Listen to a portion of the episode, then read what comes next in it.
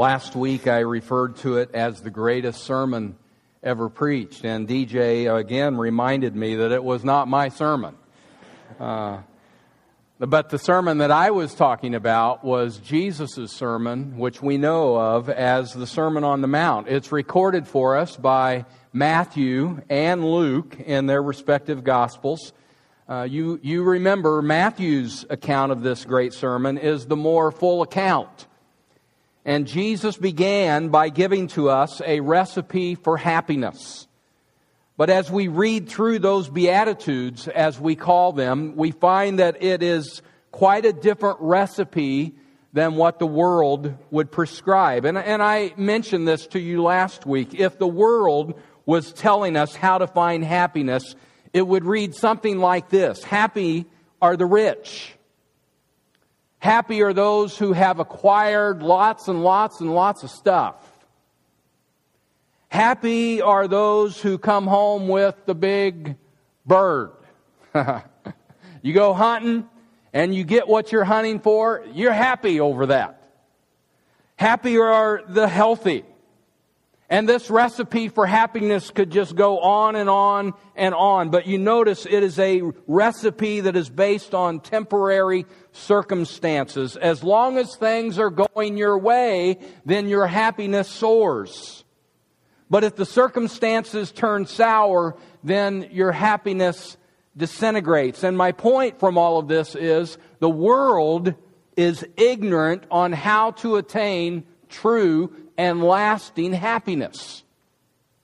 Jesus, on the other hand, he knows how to attain lasting happiness. And he gives to us a recipe for happiness here in these first few verses of Matthew chapter 5. Ma- uh, verse 3, he says, Happiness is gained by being poor in the Spirit.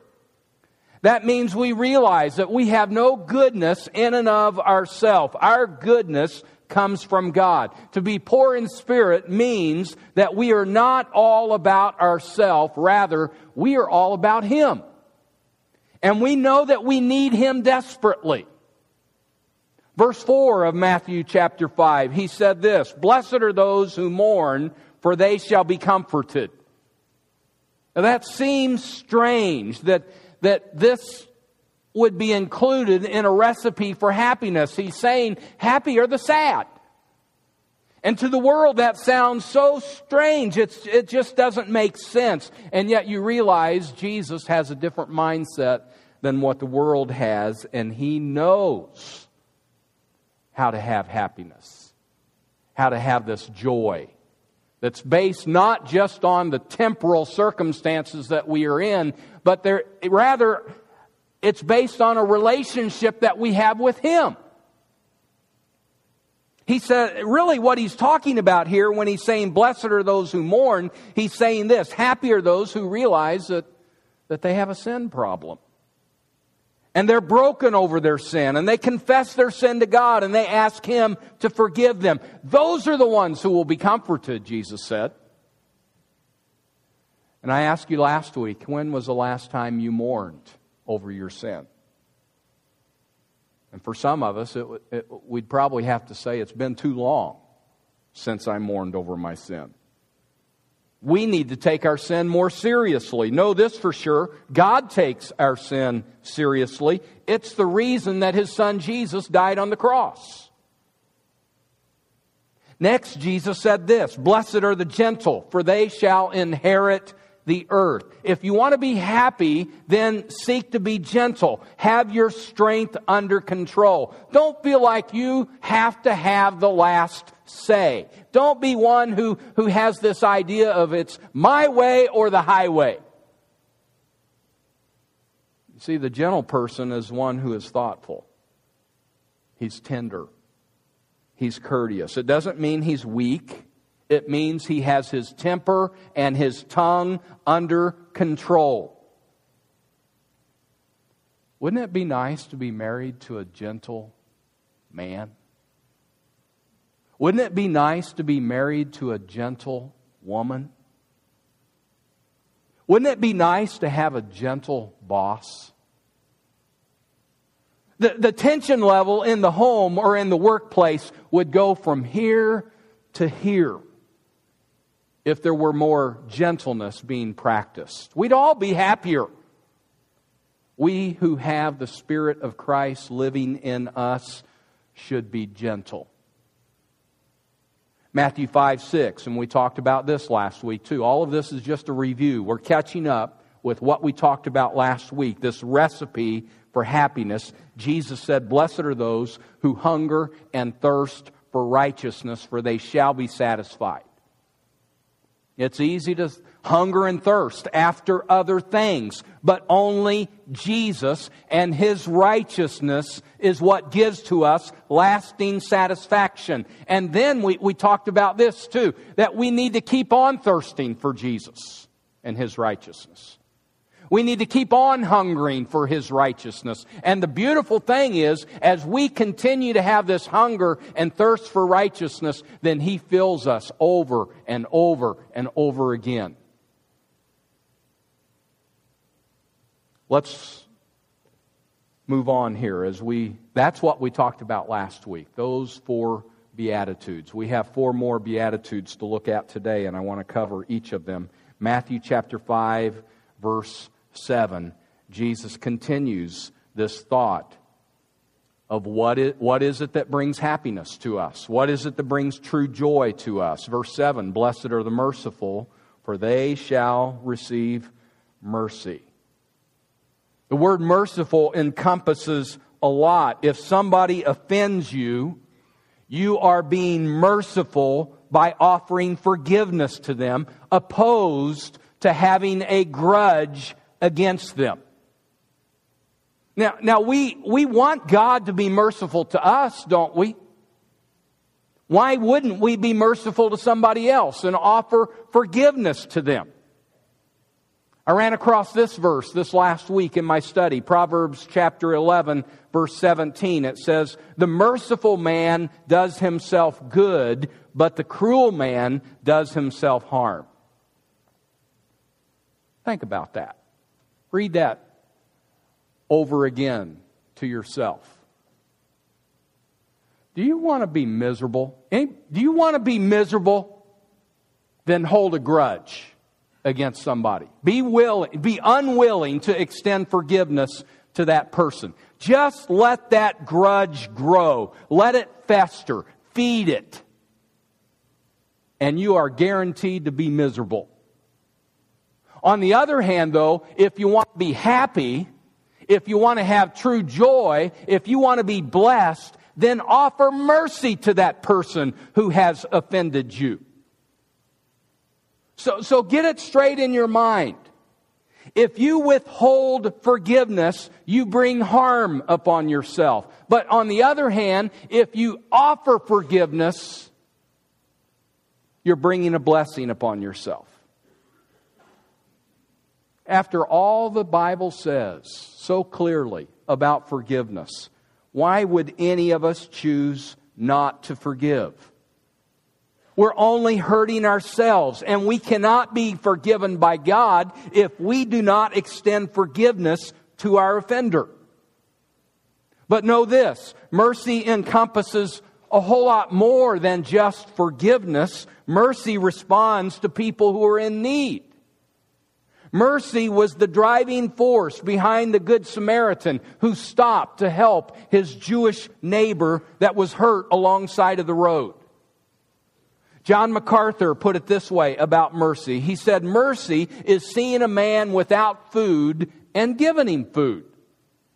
Mercy is seeing a person begging for love and giving him love. Mercy is seeing someone lonely and giving him company. Mercy is meeting the need, not just feeling it.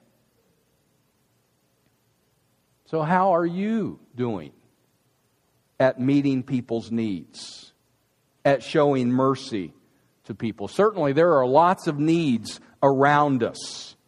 All we have to do is open our eyes and open our hearts, and, and Jesus will show us people who are in need. The question is will we take the time to meet those needs? Will we put forth the effort to meet those needs? Will we be merciful to those people. You think about Jesus' life here on this earth. He showed mercy to people in his earthly ministry. He opened the eyes of the blind. He raised the lame to walk. He touched the leper and healed him. He saw the embarrassment of the wedding party. Do you remember that? They'd run out of wine. And so he had his servants, had the servants there fill the water jars uh, with water and he changed the water into wine. He met their need. And then there was the widow in Luke chapter 7 whose only son had just died. Jesus stopped the funeral procession and he touched the coffin, the scripture says, and he spoke these words, Young man, I say to you, arise. And verse 15 of that chapter says, And the dead man sat up and began to speak, and Jesus gave him back to his mother. He was merciful to that woman. He saw a need and he met the need. And so too, we need to be merciful to those people who are around us. Blessed are the merciful, for they shall receive mercy. Let me ask you this question about that verse. Who is it that we're going to receive mercy from? Well, just know this the answer to that question is God. Just look around you and you will see that the merciful do not always receive mercy from the world. In fact, sometimes it's just the opposite. Sometimes the merciful are crucified. Sometimes the merciful are stepped on and taken advantage of by the world, but the merciful will receive mercy from God. Rest assured of that promise. He will balance the books. In fact, He will do better than that. He will bless us way beyond what we have been a blessing to others. Let's look at verse 8 of chapter 5. Blessed are the pure in heart, for they shall see God. You want to be happy? You want to see God? Then seek to be holy. But understand, you cannot make yourself holy. That's where the Pharisees were so wrong. They thought if they could keep all of their rigid rules and regulations, then they would be holy people. So their, their focus was more external than internal. And Jesus had some things to say about that. He said, You clean the outside of the cup and dish, but inside they are full of robbery and self indulgence. He said this too For you are like whitewashed tombs, which on the outside appear beautiful, but inside they are full of dead men's bones and all uncleanness. He said, The thing you need to do is clean the inside first. And then the outside will. T- will be taken care of. And you and I have to be careful that we don't fall into that same trap. And DJ even spoke of this in his own testimony. It's easy for us to have our own list of rules and regulations. And if we think that we can keep those rules, then we're going to be holy people. And think with me what that list might be for you and I. You know, if, if I go to church, if I've been baptized, if I read my Bible and pray, and if I take care of my family, if I pay my bills on time, if I'm a good moral person, if I'm a good neighbor, if I give to the United Way and, and I give my blood to the Red Cross, if I don't get drunk and I, I don't smoke or do drugs, then, then surely God is going to look at me as a holy person. Well, what's the difference between that list and the list that the Pharisees had? The only difference that I can see between those two lists would be that our list is a 21st century list and they had a first century list. But it's really the same kind of list that, that if we abide by the rules, if we keep the regulations that we put upon ourselves, then God's going to see us as a holy person. And I think Jesus would like to say the same thing to us that he was saying to the Pharisees clean up the inside of the dish first, and the outside then will be taken care of. Please understand, we can never do enough good deeds to earn for ourselves a clean heart. Our basic nature is a sin nature. We have all fallen short of the glory of God. Every one of us have sinned, says Romans 3:23. Our heart is more deceitful eh, than all else and is desperately sick, says the prophet Jeremiah. According to Isaiah, our sin has made a separation between us and God, and there isn't anything that we can do to, to bridge that gap and gain for ourselves a pure heart. The only way that we can bridge that gap is through Jesus Christ, that we would put our faith in Him. Let me, let me read for you from this book by John MacArthur as he's written on the Beatitudes. It's called The Only Way to Happiness. I read from it several times last week. I have some quotations for you this week as well. This is what he says on being holy or having a pure heart. He says when he died, when he, speaking of Jesus, died on the cross, he took the sin that was accounted to us and paid all the penalty. The Bible says he then imputed his righteousness to us. It's a fantastic exchange. He takes our sin and gives us his righteousness. When we put our faith in Jesus Christ and God looks at us, he sees us pure. No, under no other condition does he see us that way. Once we have Jesus in our heart, we are made pure in him. And then all of those good deeds that I mentioned to you in that previous list, we should want to do those things. But our motivation is different. We don't do them to gain salvation. Rather, because we are saved, we want to please Him. We want to honor Him with our life. And so we do those things in His name and to His glory. Want to be happy? Then seek a pure heart through Jesus. And not only will you find happiness, but Jesus says you will see God. I must mention to you as well if you have a pure heart, it will be evidenced by the way you live. You'll be careful what you're watching on TV. You'll be careful about what you're looking at on the internet. It will be evidenced by your moral purity and your unwillingness to compromise your integrity in any way. Jesus said, Blessed, happy are the pure in heart, for they shall see God. I think he's talking about there, yes, we'll see God at the end of time. We will be with him forever and we will see him face to face. But I think, too, he's saying the one who has a pure heart will see him here. We will see him daily. We will see him showing up in our life, and he'll be guiding us and directing us every step of the way. Let me read to you verse 9, Matthew chapter 5. Blessed are the peacemakers, for they shall be called sons of God.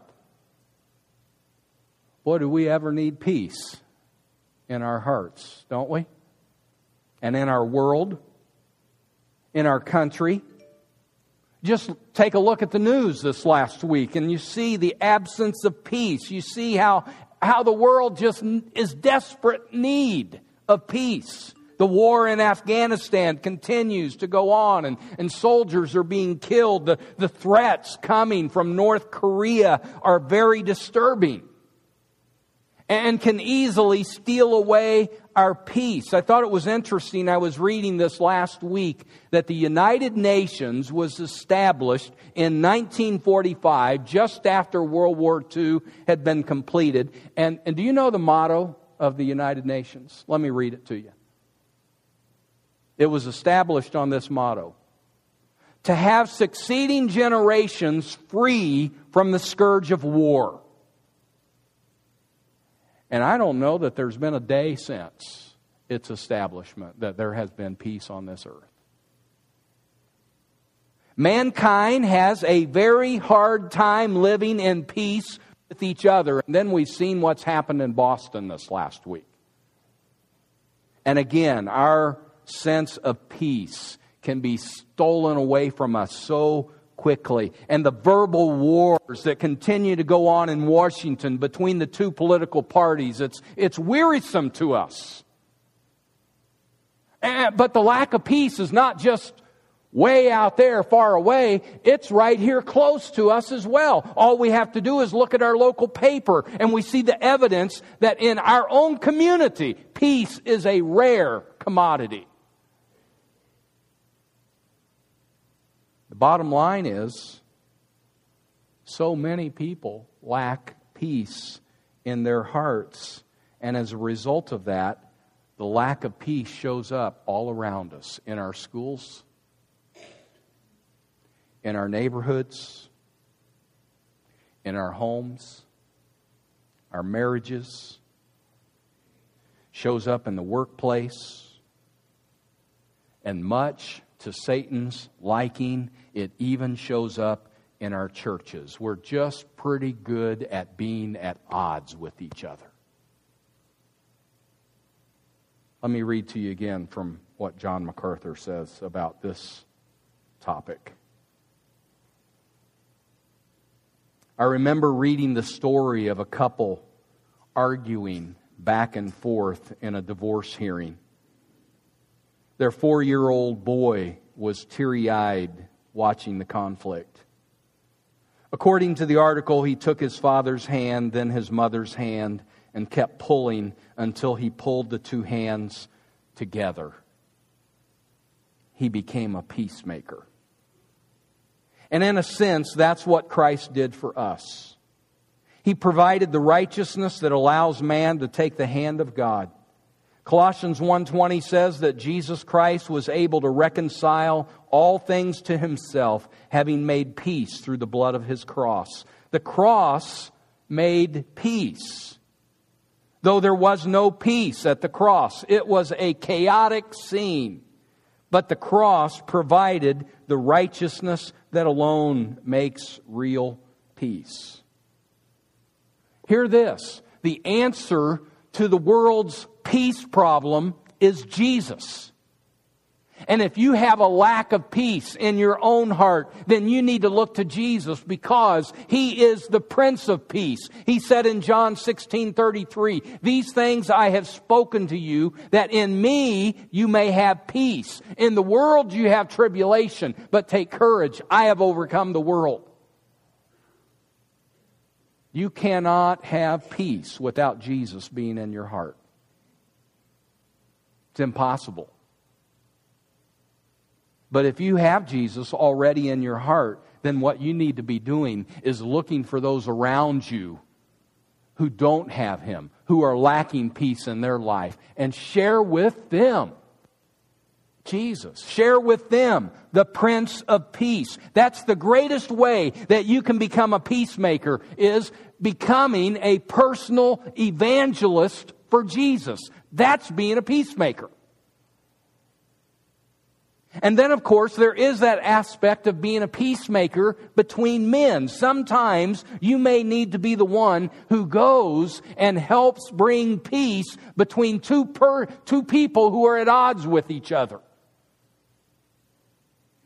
Or maybe you are at odds with someone. And may, maybe, maybe you, you don't feel like you're the instigator of that, but you know that person is at odds with you. And, and Jesus says, before you give your offering at the altar, go your way and make peace with your brother who is at odds with you. And Paul said it this way in Romans chapter 12, 18. If possible, so far as it depends on you, be at peace with all men. And we can't dictate that other person's response towards us, but we can sure make sure that our own response is pleasing to God.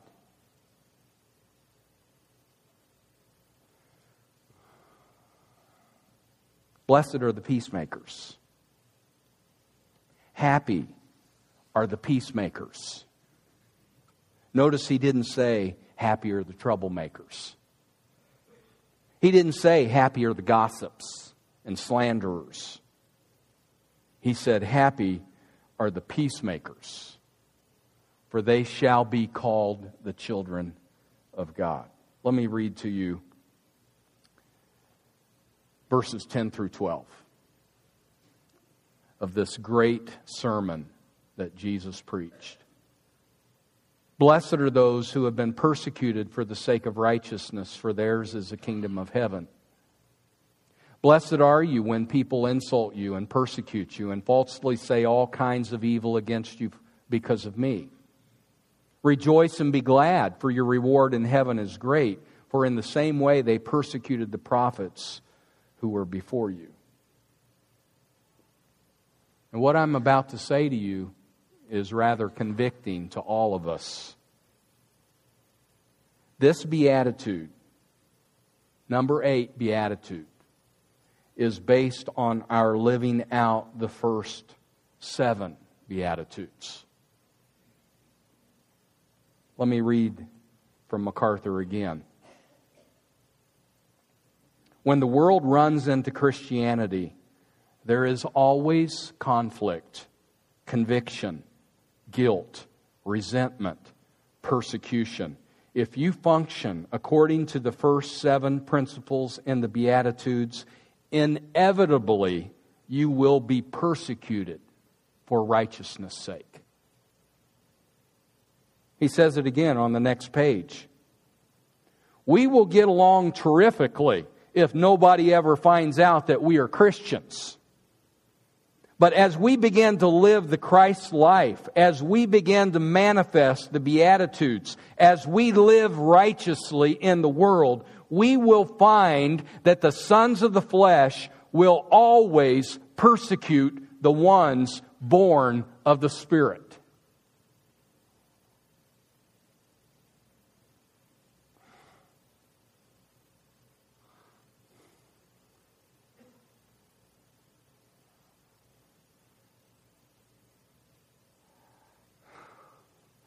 That convicting?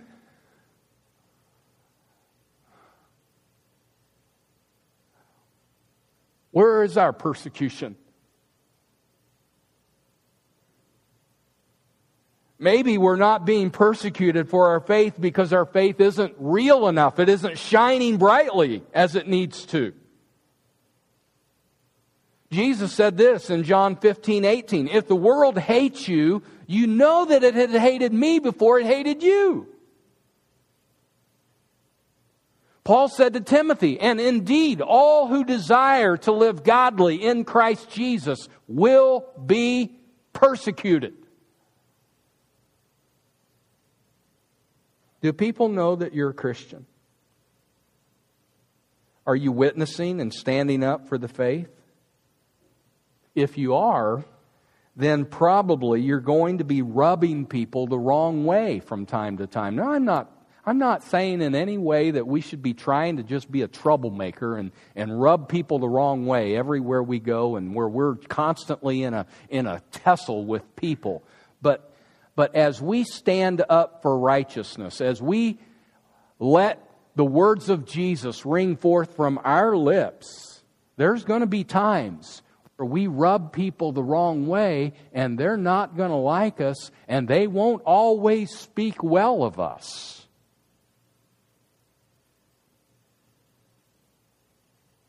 And if people are always speaking well of you,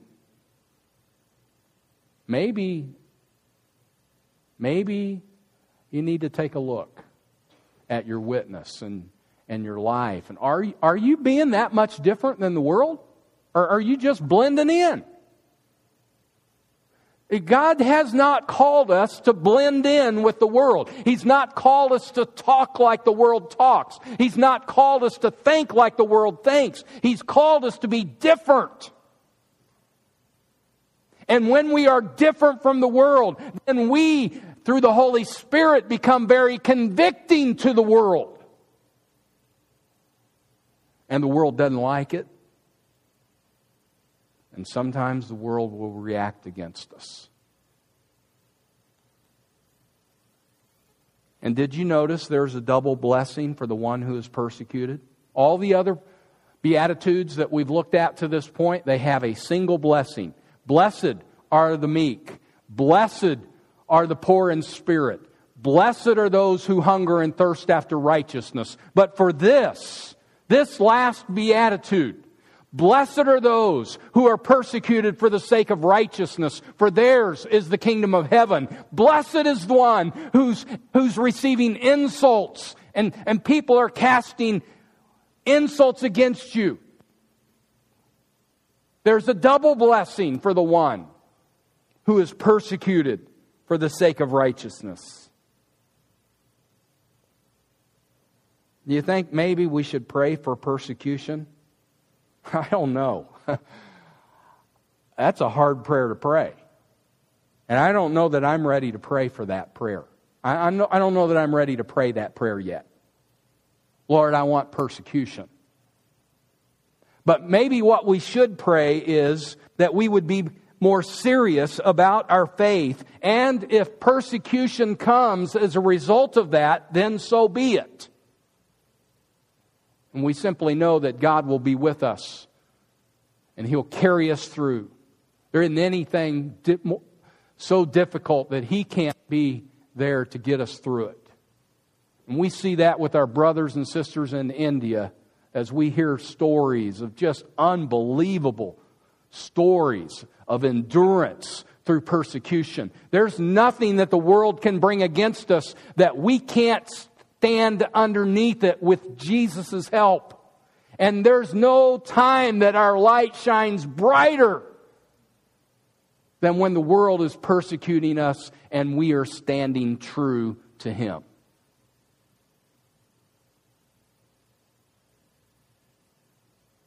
Know this the sufferings of this present time are not worthy to be compared with the glory that is to be revealed to us, says the Apostle Paul. Blessed are those who have been persecuted for the sake of righteousness, for theirs is the kingdom of heaven.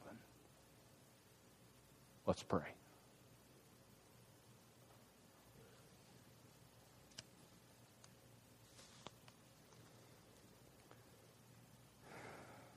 Oh God. Help us to buy into your recipe for happiness. And Lord, help us to recognize the world's lies of what they're saying happiness in, in, includes.